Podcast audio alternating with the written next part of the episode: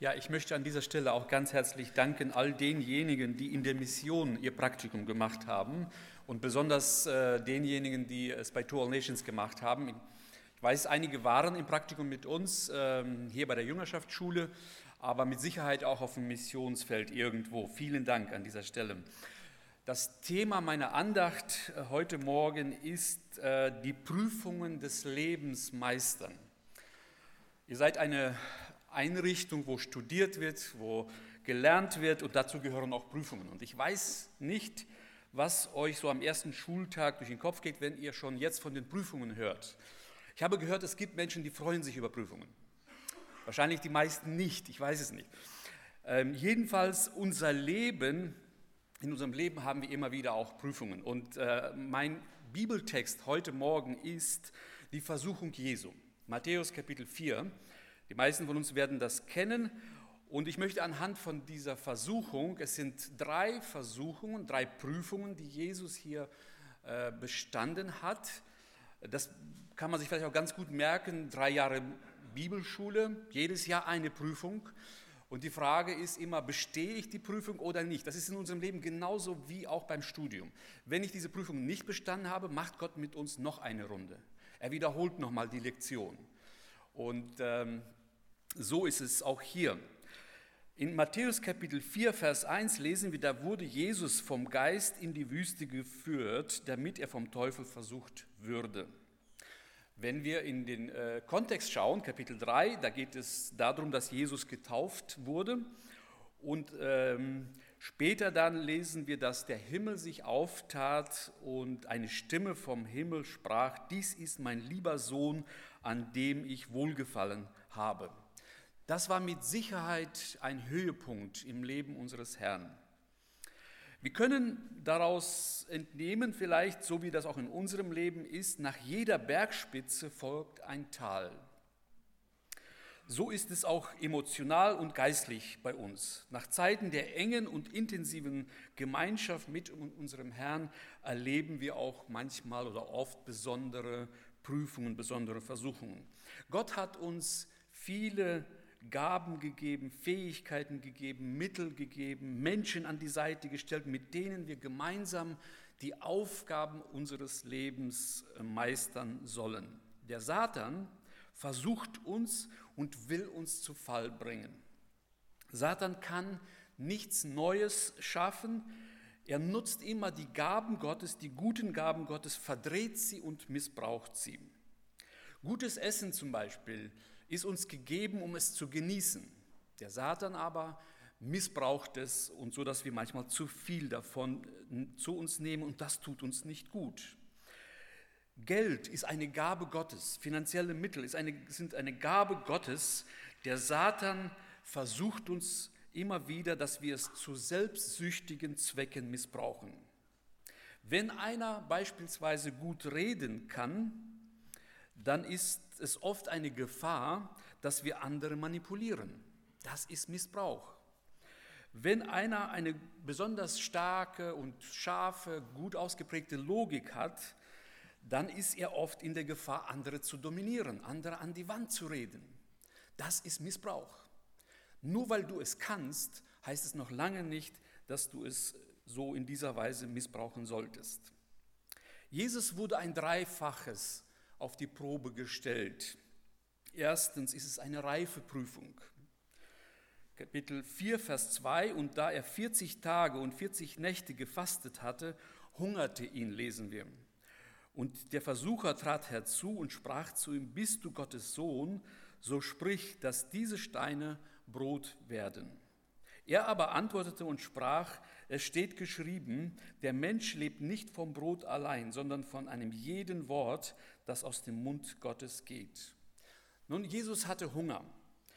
Was ist falsch daran, hatte ich mich gefragt. Nach 40 Tagen Fasten hatte Jesus einen riesigen Hunger. Es, ist es falsch, wenn Jesus aus Steinen Brot macht? Nein, das ist mit Sicherheit auch nicht falsch. Man könnte hier diese Prüfung äh, auch so nennen, es geht darum, den Schmerz anzunehmen und die, das Vergnügen abzulehnen. Hunger tut sehr weh und nach 40 Tagen Fasten ein Stück Brot zu essen wäre ein echtes Vergnügen. Die Versuchung ist deshalb auch so brisant, weil Jesus auch die Macht hatte. Er war in der Lage, er wäre in der Lage dazu gewesen, aus Steinen Brot zu machen. Wenn uns der Satan versuchen würde, heute aus Steinen Brot zu machen, dann wären wir dazu gar nicht in der Lage. Und insofern äh, auch nicht eine so gefährliche Versuchung. Also wir sehen, einmal versucht der Satan uns an unseren Schwachstellen, aber auch an unseren starken Stellen. Ja? Also Schwachstelle ist die, dass ähm, Jesus Hunger hatte. Er hatte 40 Tage nichts gegessen. Der Satan wusste das und deswegen versuchte er ihn. Und das Zweite, er wusste, er kann es machen.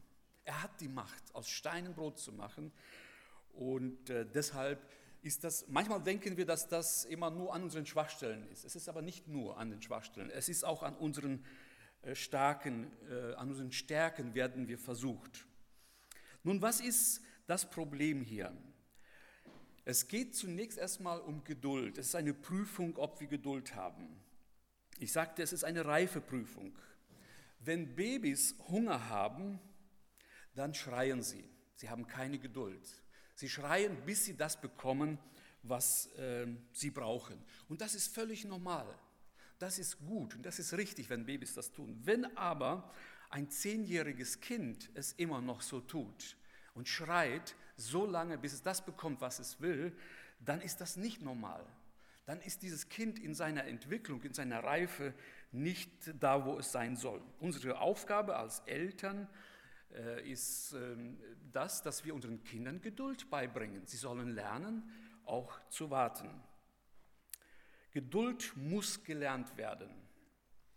Wir leben in einer sehr unreifen Gesellschaft, kann man sagen, die nicht willig ist, Schmerz zu ertragen und Vergnügen, Vergnügung abzusagen. Und ähm, wir leben in einer Zeit, wo jetzt sofort alles haben wollen, äh, das, davon sind wir geprägt. Und wir haben auch die Möglichkeit, wir können uns vieles leisten. Und selbst wenn wir es uns leisten können, sollten wir es nicht tun. Das ist eine Prüfung, das ist eine reife Prüfung. Nicht alles, was wir uns leisten können, sollten wir auch wirklich uns gönnen. Jesus hatte die Macht, aus Steinen Brot zu machen, wie ich schon sagte, aber er tat es nicht weil er die Kraft nicht dazu bekommen hatte, um selbstsüchtig für sich zu nutzen, sondern um anderen zu dienen. Ein wenig später lesen wir davon, dass er 5000 Mann gespeist hatte mit nur wenigen Broten und wenigen Fischen. Also Jesus kann das machen. Er tat es aber nicht. Weil in diesem Moment wäre es nur für ihn und offensichtlich, so verstehe ich das, offensichtlich wollte er, dass demonstrieren, dass ähm, er diese Macht nicht für sich selbst bekommen hatte. Gott hatte, hat dir Gaben gegeben, hat mir und dir verschiedene Gaben gegeben, aber nicht dafür, damit wir sie für uns selbst nutzen, sondern um anderen zu dienen. Wenn du gut singen kannst, dann nicht um gut selbst zu glänzen und gut selbst dazustehen, sondern um, um Gott und anderen zu dienen. Nach welchen Kriterien suche ich mir einen Praktikumsplatz aus, hatte ich mir so als Anwendung überlegt. Oder nach welchen Kriterien suche ich mir eine Gemeinde aus, wenn ich mit, einem, mit dem Bibelstudium fertig bin? Geht es darum, Hauptsache mir geht's gut? Ich erlebe das immer wieder meiner langjährigen Tätigkeit als Pastor der Gemeinde, dass Menschen in die Gemeinde kommen und fragen, was habe ich davon? Äh, das ist nicht ganz verkehrt. Man muss natürlich sich in einer Gemeinde wohlfühlen. Aber viel edler und viel reifer ist es, wenn jemand kommt und sagt, wie kann ich helfen? Oder die Frage, wo will Gott mich haben? Wofür hat Gott mich begabt? Welche Berufung hat er mir gegeben? Bei der, bei, bei der Wahl eines Praktikumsplatzes kann ich auch nach einem Kriterium gucken, wo habe ich am meisten Vergnügen? Wo habe ich am meisten Spaß? Äh, ich kann aber auch immer wieder fragen, Herr, wo willst du mich gebrauchen? Ich werde es da vielleicht nicht leicht haben, es wird vielleicht schwer sein, aber wenn ich erkenne, dass das mein Platz ist, dann sollte ich das tun. Als Jesus auf diese Welt kam und ähm, seinen Dienst tat damals, dann sehen wir deutlich, er hat nicht nach äh, Vergnügen geschaut, sondern er hat den Dienst getan. Er ließ sich von den Menschen oft ablehnen, er wurde an, äh, angespuckt, er wurde gekreuzigt ähm, und am Ende hat er den Sieg errungen. Wir färben das manchmal fromm und sagen, okay, wir Evangelikale, wir müssen ein erfülltes Leben haben. Dieses erfüllte Leben hatte Jesus, nachdem er den Sieg errungen hatte und nicht, weil er danach gesucht hatte. Unsere Missionare beispielsweise in Haiti, ich habe sie jetzt besucht im März Monat dieses Jahres, was sie dort tun, ist alles andere als leicht. Es ist alles andere als in dem Moment ein erfülltes Leben. Unter ganz großem Einsatz tun sie dort diesen Dienst. Aber wenn wir am Ende diesen Dienst getan haben, den Kindern geholfen worden ist und Menschen zum Glauben kommen und sie kommen zum Glauben, ein Mädchen in unserem Kinderheim, das sonst keine Chance hätte, hat sich jetzt zur Taufe gemeldet und wird wahrscheinlich in den nächsten Tagen oder Wochen getauft. Das ist Erfüllung, das ist Glück und das ist Segen. Wir, Versuchung hat immer mit Abkürzung zu tun. Ähm, und es ist oft bei uns so fromm gefärbt. Wichtig ist, dass wir hier nicht eine Abkürzung gehen, sondern dass wir bereit sind, Schmerz zu ertragen. Und seinerzeit kommt auch die Freude und die Erfüllung darin. Das, der zweite Aspekt bei dieser Versuchung ist das Vertrauen. Dass wir Gott vertrauen, dass er unsere Bedürfnisse stillen wird. Der Satan wollte Jesus sagen, dein Vater kümmert sich nicht um deine Bedürfnisse. Schau, du hast Hunger und ich helfe dir. Du musst nicht warten, du hast die Macht, das zu tun. Die Frage an uns ist, vertraust du Gott? Vertrauen wir Gott, dass er unsere Bedürfnisse stillen wird? Darum sollt ihr nicht sorgen, lesen wir in der Bibel, und sagen, was werden wir essen, was werden wir trinken, womit werden wir uns kleiden.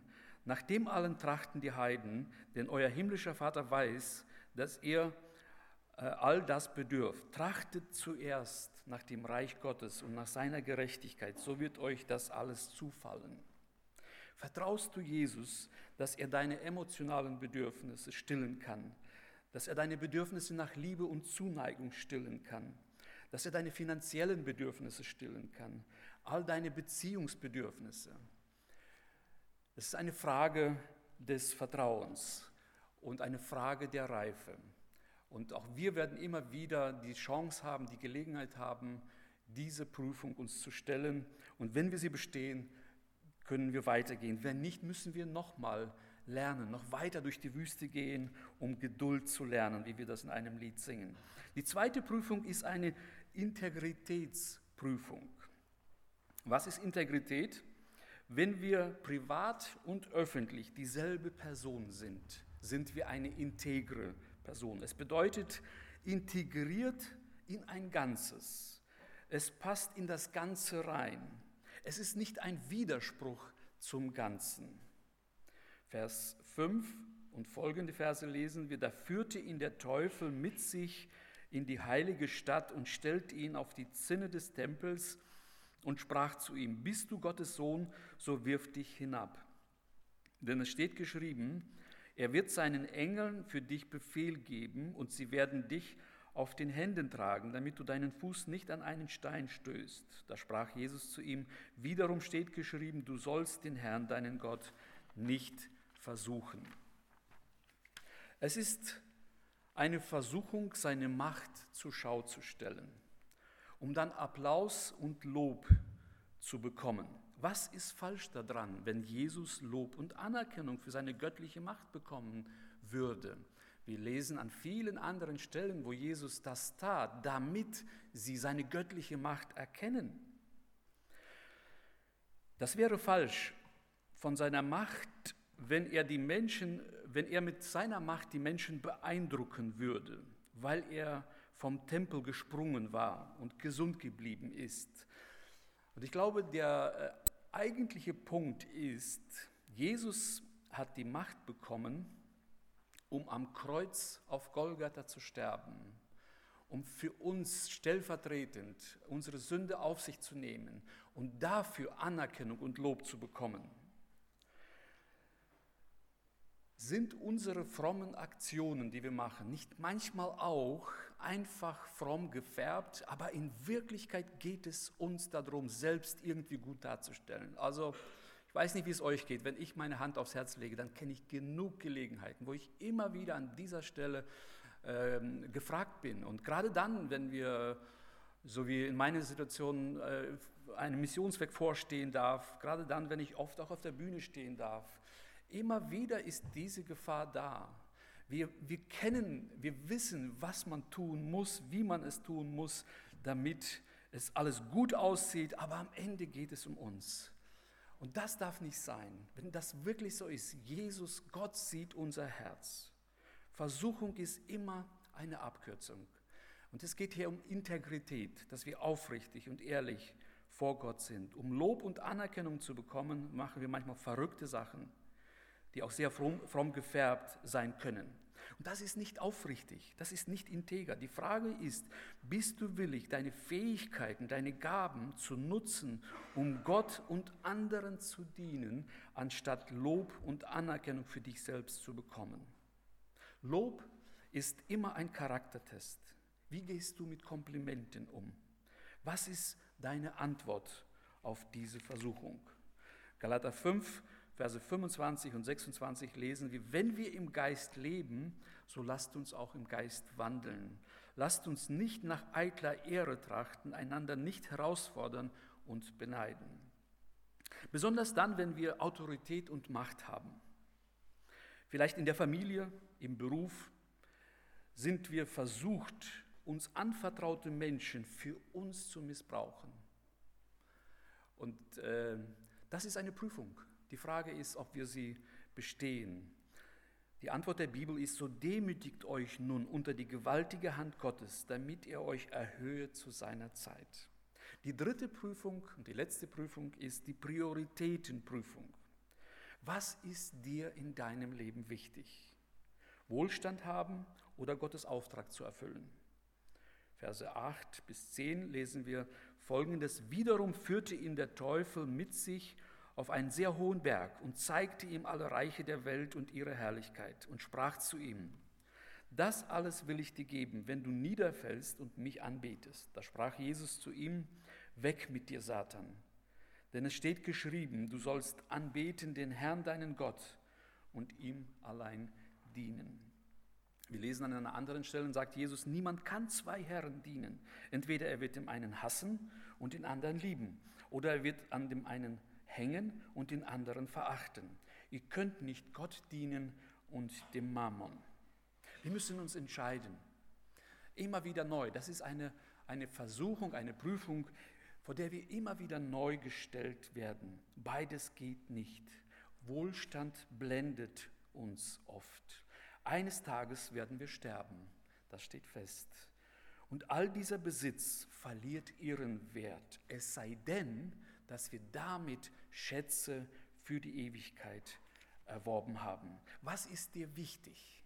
Geht es hier darum, bei dieser Prüfung, was, was ist dir wichtig? Wofür schlägt dein Herz? Und ähm,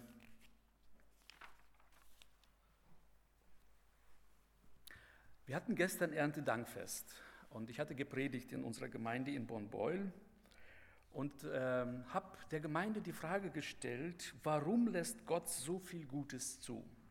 Wir kennen die Frage, warum lässt Gott so viel Leid zu?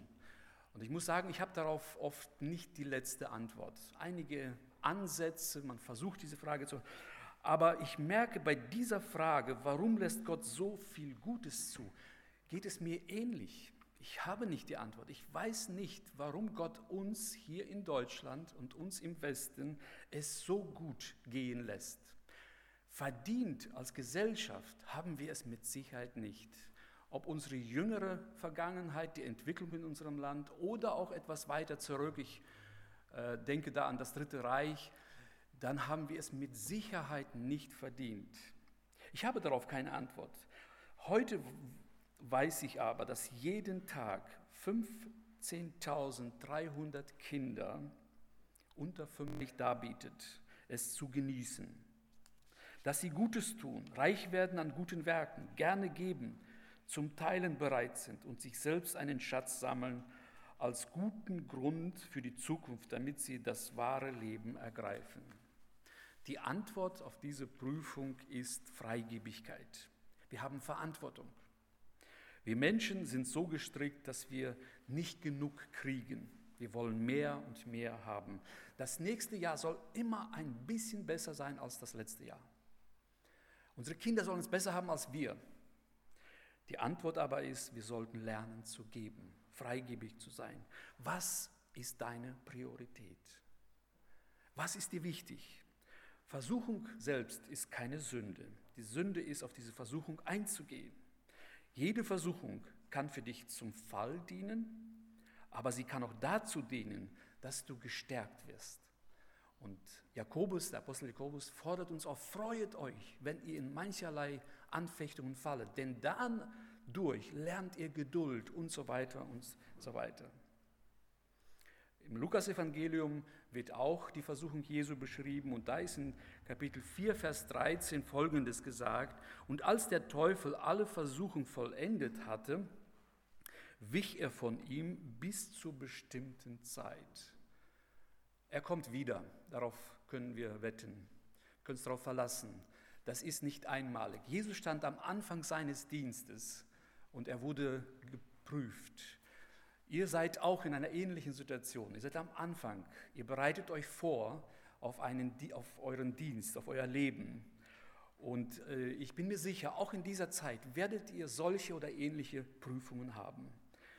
Wichtig ist, dass wir lernen für unser Leben.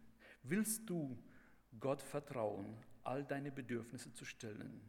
Das offenbart deine Reife. Wenn nicht, müssen wir noch weiter lernen. Bist du bereit, integer zu leben und nicht nach Lob und Anerkennung zu haschen, sondern das tun, was Gott, wozu Gott dich berufen hat, was Gott dir aufgetragen hat zu tun, egal was es kostet? Und drittens, was sind deine Prioritäten?